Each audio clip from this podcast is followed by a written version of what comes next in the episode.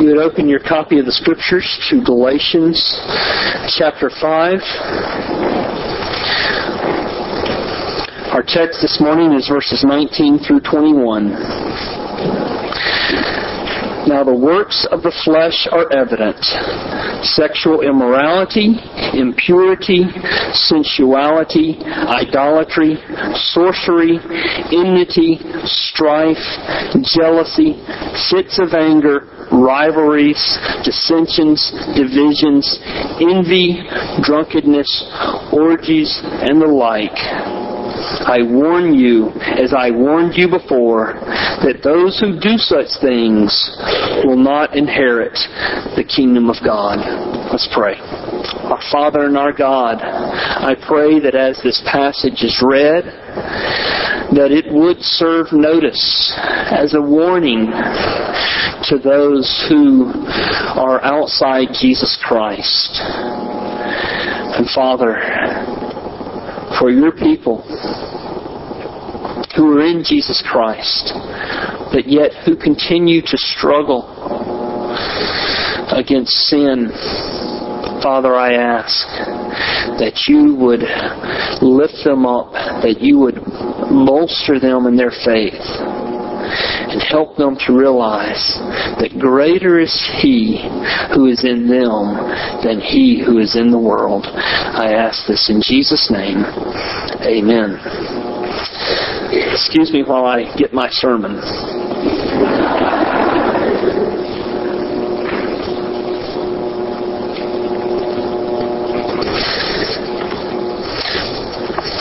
This week, um, as is often the case, when I take my youngest daughter to school, uh, she's in middle school at Mulrennan, um, we let the dog go with us. Um, this gives the dog an opportunity to be a little bit more out of her cage rather than me having to lock her up uh, while I take her. Um, and also uh, gives me the opportunity to uh, to train her. I'm, I'm, trying to train our our dog uh, named Maxie to um, to despise teenage boys. so with three with three um, three girls, uh, I need all the help I can get. So as we go by the teenage boys, I, I say, "Get them, Maxie, get them," and try and work her up and I wish she were bigger. I wish she were a German Shepherd or a Doberman, and that would that would help matters uh, more. And so uh, she she does tend to bark at um, at everybody that we pass by, and so I, I let Abby out on Thursday as uh, I'm driving back, and it's just a short distance from our school, just to our home. Uh, I hear Maxie in the back seat.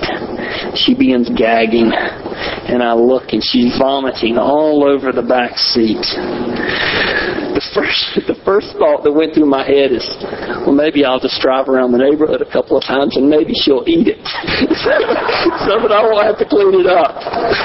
And I thought, no, I can't do that.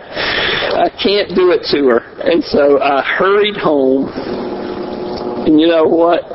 She had already eaten it before I got home. um, it is her nature as a dog to do that disgusting act. Dogs have always done it. Back in Solomon's day, uh, Solomon used it in one of the Proverbs as a dog returns to its vomit, so a fool repeats his folly. In Peter's day, Peter quoted Solomon uh, in 2 Peter chapter 2 verse 22 of them the proverbs are true a dog returns to its vomit and a sow that is washed goes back to wallowing in goes back to her wallowing in the mud in other words animals do what it is in their nature to do human beings likewise act according to their nature as well. It is the nature of every human being before they come to Christ to hate God. Now, I know some of you are in the, the habit of, of using your bulletins uh, with the outline. I have an outline. You you're going to have to disregard it this morning. Uh, as I work through the passage, I rearrange things so much that uh, it would be more confusing to try and follow the outline. Uh, so you do not see in your outline that it is the nature of every human being uh, before they come to Christ to hate God. But that's the first point that I want to make this morning. Before you came to Christ, you were totally depraved. In other words, sin affects every aspect of your being. Uh, Romans chapter 3 is very clear in this regard. Romans chapter 3, the Apostle Paul says, What then? Are we Jews any better off? Not at all, for we have already made the charge that all, both Jews and Greeks, are under sin, as it is written, No one is righteous, no, not one. And we've seen this in the gospel tracts. It's quoted everywhere. This, uh, the first part of verse 10, there's no one right, or this last half of verse 10, there's none righteous, no, not one. But how often do you hear the rest of this passage quoted? Not very often. It's one thing to say you're not righteous. It's quite another thing to say what this passage goes on to say about the human nature outside of Jesus Christ. It says, No one understands, no one seeks for God, all have turned aside, together they have become worthless, no one does good, not even one. Their throat is an open grave, they use their tongues to deceive, the venom of, of uh, serpents is under their lips, their mouth is full of curses and bitterness, their feet are swift to shed blood blood.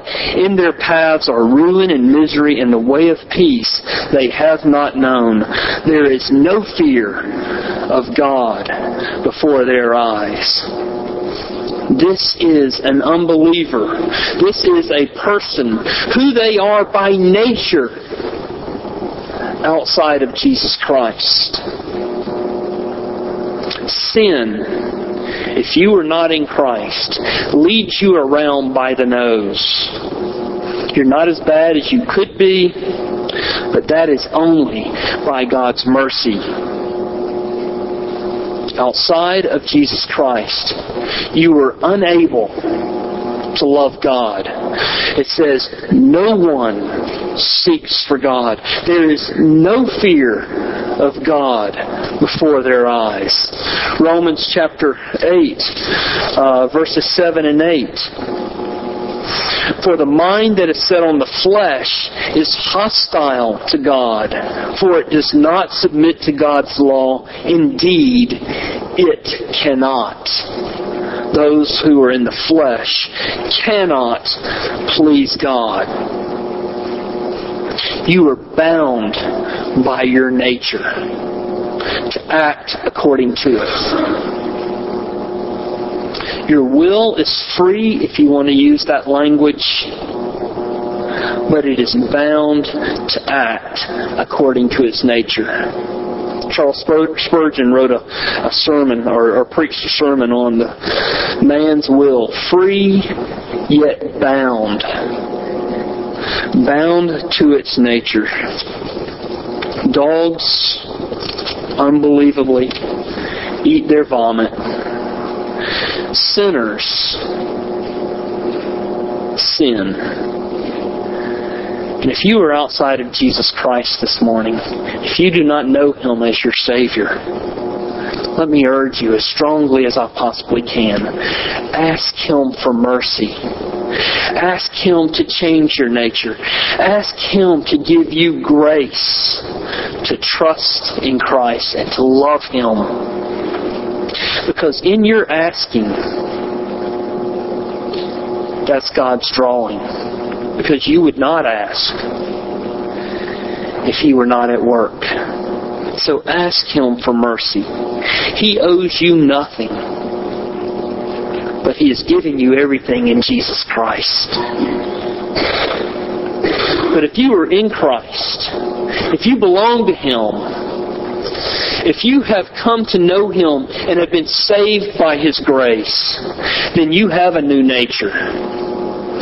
Uh, your desire now is to love God, and your greatest desire is to serve Him. In fact, I, it's, it's my contention that I, th- I think every Christian, every person who is in Christ, they daydream about how they might love Him more, how they might serve Him more effectively. Is that your experience? When you just are lying in bed and you just, so I guess it'd be a night dream if you're lying in bed, but, but what, you, you get what I'm saying. And you just think of ways that you can serve your Savior because you know that He loves you so much and you love Him. And it just breaks your heart when you sin against Him. Your coming to church is not to get right with God. Rather, your coming to church is because you love Him and it is your highest desire to worship Him. Your life just doesn't feel right. It just feels out of kilter. Um, when when you miss church, it breaks your heart when you dishonor Him. A believer in Jesus Christ has a new nature. And this new nature is not something that you were able to conjure up on your own, uh, but rather, when you came to Christ, you were converted, or rather, even more precisely, God drew you to Christ. He converted you. Therefore, you came. You responded to God's grace rather than Him responding to your will. Your conversion is a supernatural act. It is God doing something miraculous in your soul. It's not simply a decision you make.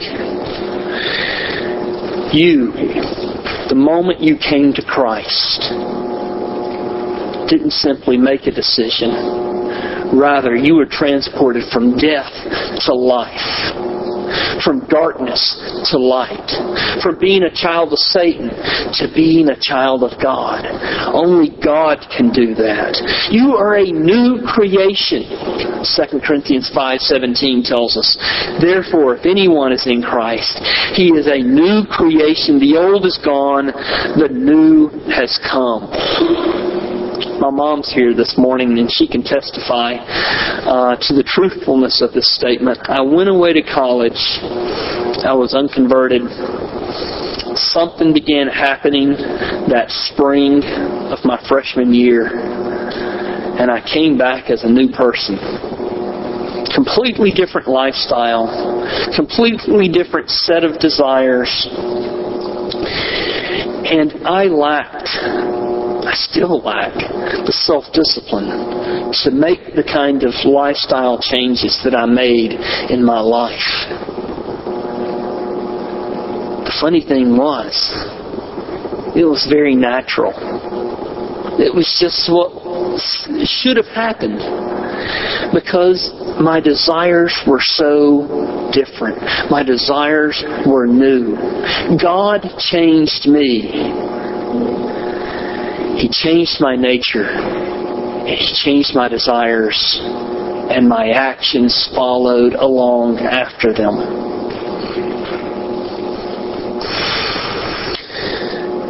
Yet, I still struggle with sin all of you who are in Jesus Christ, I know you still struggle with sin as well. Paul calls this struggle with sin, he calls this the flesh uh, at work within us. Now, theologically, let me explain something. You only have one nature. Either you have a renewed nature which is in Christ, or you have the old nature, which is still in Adam, which is still in sin. So you're going to have to ask yourself this morning, what is my nature? You only have one nature. But the remnants, if you are in Christ, the remnants of that old nature are still there. But they're dead, yet they're still active. But that old nature has died in Christ. You have been resurrected in Christ and been given a new nature. We read that in Romans chapter 6, and I'll say a little bit more about that, I think, in a few moments. Um, here's a quote that explains the flesh and this old nature, though dead, um, its power still in our lives. This is John Ker. He says, This is one of the sorest trials of the renewed life that it is built over dark dungeons, where dead things may be buried but not forgotten, and where through open grating rank vapors still ascend. Our new natures are built over the graveyard of our old nature. Our old nature died with Christ. You are a new creation. But the deadness still wafts up through our lives and evidences itself in our struggle with sin. And even though that nature is dead, that old nature is dead, remember from last week, the remnants of that old nature are still more powerful than our new nature. Or to put it in Paul's language, the flesh, the power of the flesh is stronger than the renewed will. And so that's why Paul says uh, here in Galatians, verse uh, 16, but I say, walk by the Spirit, and you will not gratify the desires of the flesh, for the desires of the flesh are against the Spirit, the desires of the Spirit are against the flesh, for these are opposed to each other to keep you from doing the things you want to do. The flesh if it is the flesh simply up against your will, the flesh will win every, every, every time. you have a war taking place inside you. The Christian life is a battlefield. It's not simply a sweet, wonderful, happy, uh, easy life. No, when you come to Christ, that old nature that is dead is waging war against your new nature in Christ. There's a book that I want to recommend to you by Kris Lundgaard. It's called The Enemy Within. I wish every believer would read that book. Um, L-U-N-D-G-A-A-R-D. The Enemy Within. And Kris is K-R-I-S. Kris Lundgaard. Actually, what he's done is he's taken a book by John Owen, one of the old um, 17th century Puritans, and has has uh, not updated it, but based on that book, he's written a book that um, that is that is uh, one of the more important books that have been written in the last 20 years.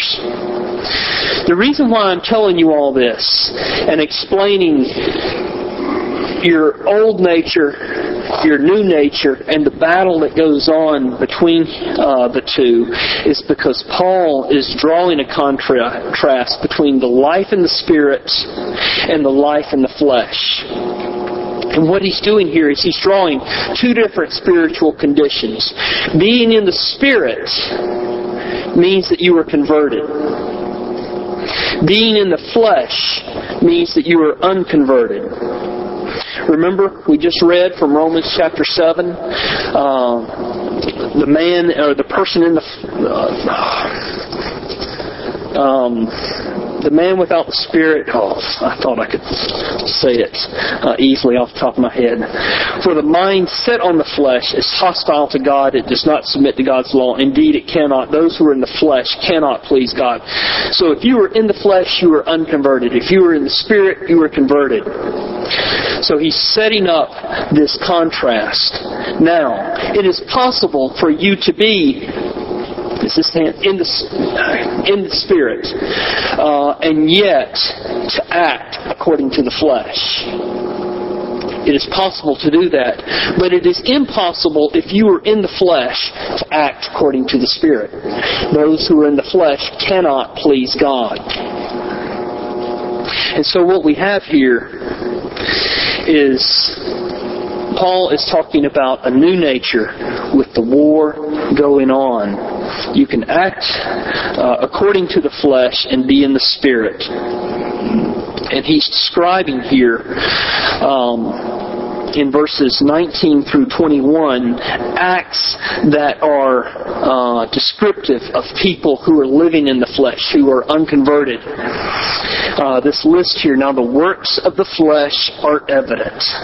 Sexual immorality, impurity, sensuality, idolatry, sorcery, en- en- enmity, uh, strife, jealousy, fits of anger, rivalries, dissensions, divisions, in, uh, envy, drunkenness, orgies, and things like this. I warn you, as I warn you before, those who do such things will not inherit the kingdom of God.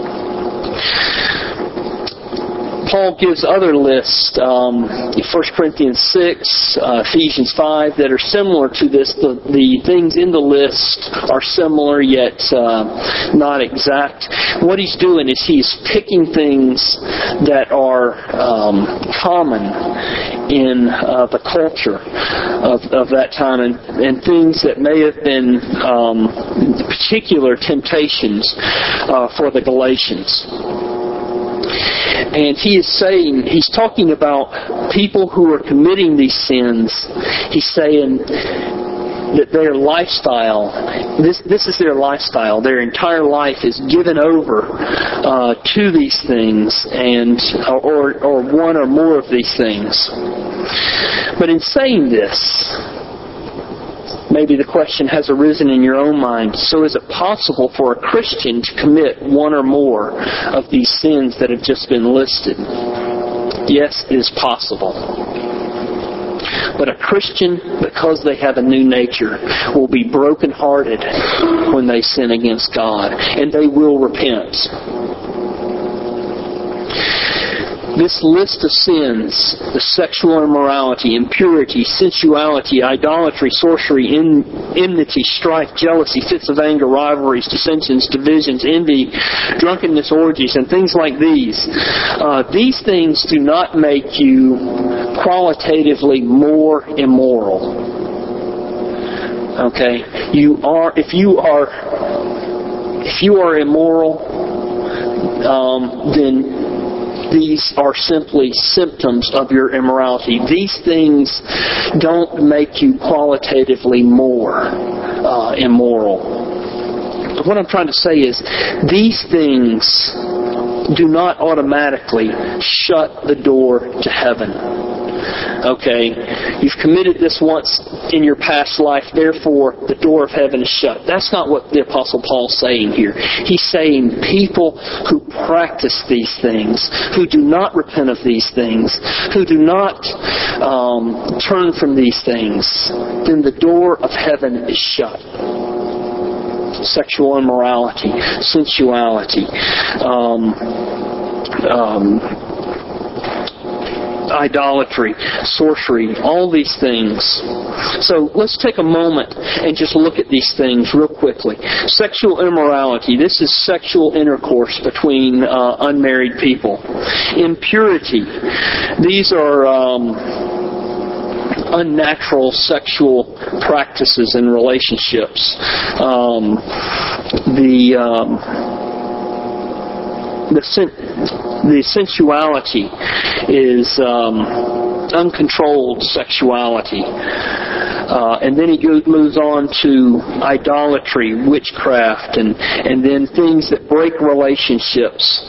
Um, that strife, enmity, strife, jealousy, fits of anger, rivalries, dissensions, divisions, uh, and these sorts of things. These things practiced as a lifestyle, Paul says, I warn you, you will not enter into the kingdom of heaven. We live in a very sensual culture. We live in a culture where um, sex outside of marriage is um, is rampant. Um, people people are living together uh, outside the marriage relationship.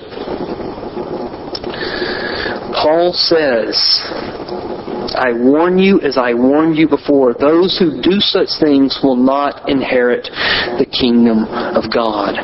What I'm doing here, and, and I, I'm laboring to be clear, because I know that if you've struggled with this in the past, the accuser begins accusing, and you say, I practice these things, I'm not going to heaven. That's not what the Apostle Paul's saying here. He is saying those who practice these things as a lifestyle, who are unrepentant, the door certainly is closed to heaven is closed to them. The sexual immorality, um, lying, and other things that are not on uh, lying and other things that are not on this list, they will close the door to heaven just as tightly if you are unwilling to repent. I want to begin concluding here by talking about the fruits of the flesh, and we'll see next week the fruits of the Spirit are really the overflow of our lives, uh, of our hearts. We live our lives in Christ, or we just live our lives, period, as unconverted or as converted, at the heart level. We act according to our desires. A person who lives in the flesh, unconverted, will act according to the flesh. A person who lives in the Spirit will act according to the Spirit. If you are a believer in Jesus Christ, however weak you feel your Christian life to be, however um, however much your struggle, you will produce fruits of the Spirit. Um, but what God is calling us to, and what Paul is going to be calling us to in these next uh, several verses, is to live in our hearts, or rather to produce the spiritual fruit uh, as the overflow of our hearts. We're going to produce something from the overflow of our hearts. We always do. Our desires produce fruit. Our desires lead to actions. And so, um, if you have um, these fleshly desires in your heart, it will produce actions that are in keeping with the works of the flesh. Um, I'm trying to to conclude this um, one way and skip over just something real quickly. So let me say this. You never have an excuse when it comes to sin if you are in Christ. Well, you never have an excuse even if you're outside of Christ. You can come to Christ. 1 Corinthians 10:13 No temptation has seized you except what is common to man, and God is faithful. He will not let you be tempted beyond what you can bear, but when you are tempted, he will also provide a way out so that you can stand up under it but I'm skipping. I'm going to go back and backfill. From Romans 6, we read in the responsive reading, You died to Christ. And that is a simple past. It's an aorist tense. It means that you have died. It doesn't mean you're in the process of dying. It means that you have died in Christ. And you have been raised in Christ. You are a new creation. And in Christ, as a new creation, God is at work within you. His Spirit is at work within you. He is powerfully working. He who is in you is greater than he who is in the world. You are more than overcomers through uh, him who loved you. And the reason why I had this Romans 6 passage is because Paul, after he talks about the fact that you have died and you have been raised with Christ, that you are a new person, He says, now live according to the facts. The death Christ died, He died to sin once for all, but the life He lives, He lives to God. So you must also consider yourselves, or uh, believe what the Scripture says. Consider yourselves dead to sin and alive to God in Christ Jesus. Let not sin therefore reign. Let it not have master. Let it not be king in your life to make you obey its um, passions and desires. Do not present your your members uh, to sin as instruments for unrighteousness, but present yourselves to God as those who have been brought from death to life, and your members to God um, as instruments of righteousness. You have been brought from death to life. You have a new life in Christ, and the Holy Spirit lives inside you. And not only that, He always gives you a way out. You have no excuse. But the good news here is that He loves you so much that He is at work within you. Seek to walk by His Spirit. We'll talk about that next week. Seek Him. Seek to, to live in Him and you will grow and you will produce those spiritual fruits that He has promised for us. Let's pray together. Our Father and our God, I pray that you would encourage the downcast who feel like they are caught in sin and cannot um, free themselves. Father, I pray that if they belong to Christ, that you would free them by the power of your word and your spirit working in their lives. Father, I pray that you would uh, help them to be more than overcomers uh, through him who loves them. Father, if there be any here to whom the door of heaven is shut, Father, I pray that you would remind them that you sent your Son Jesus to die for sinners and that they would flee to him now. I ask this in Jesus' name. Amen.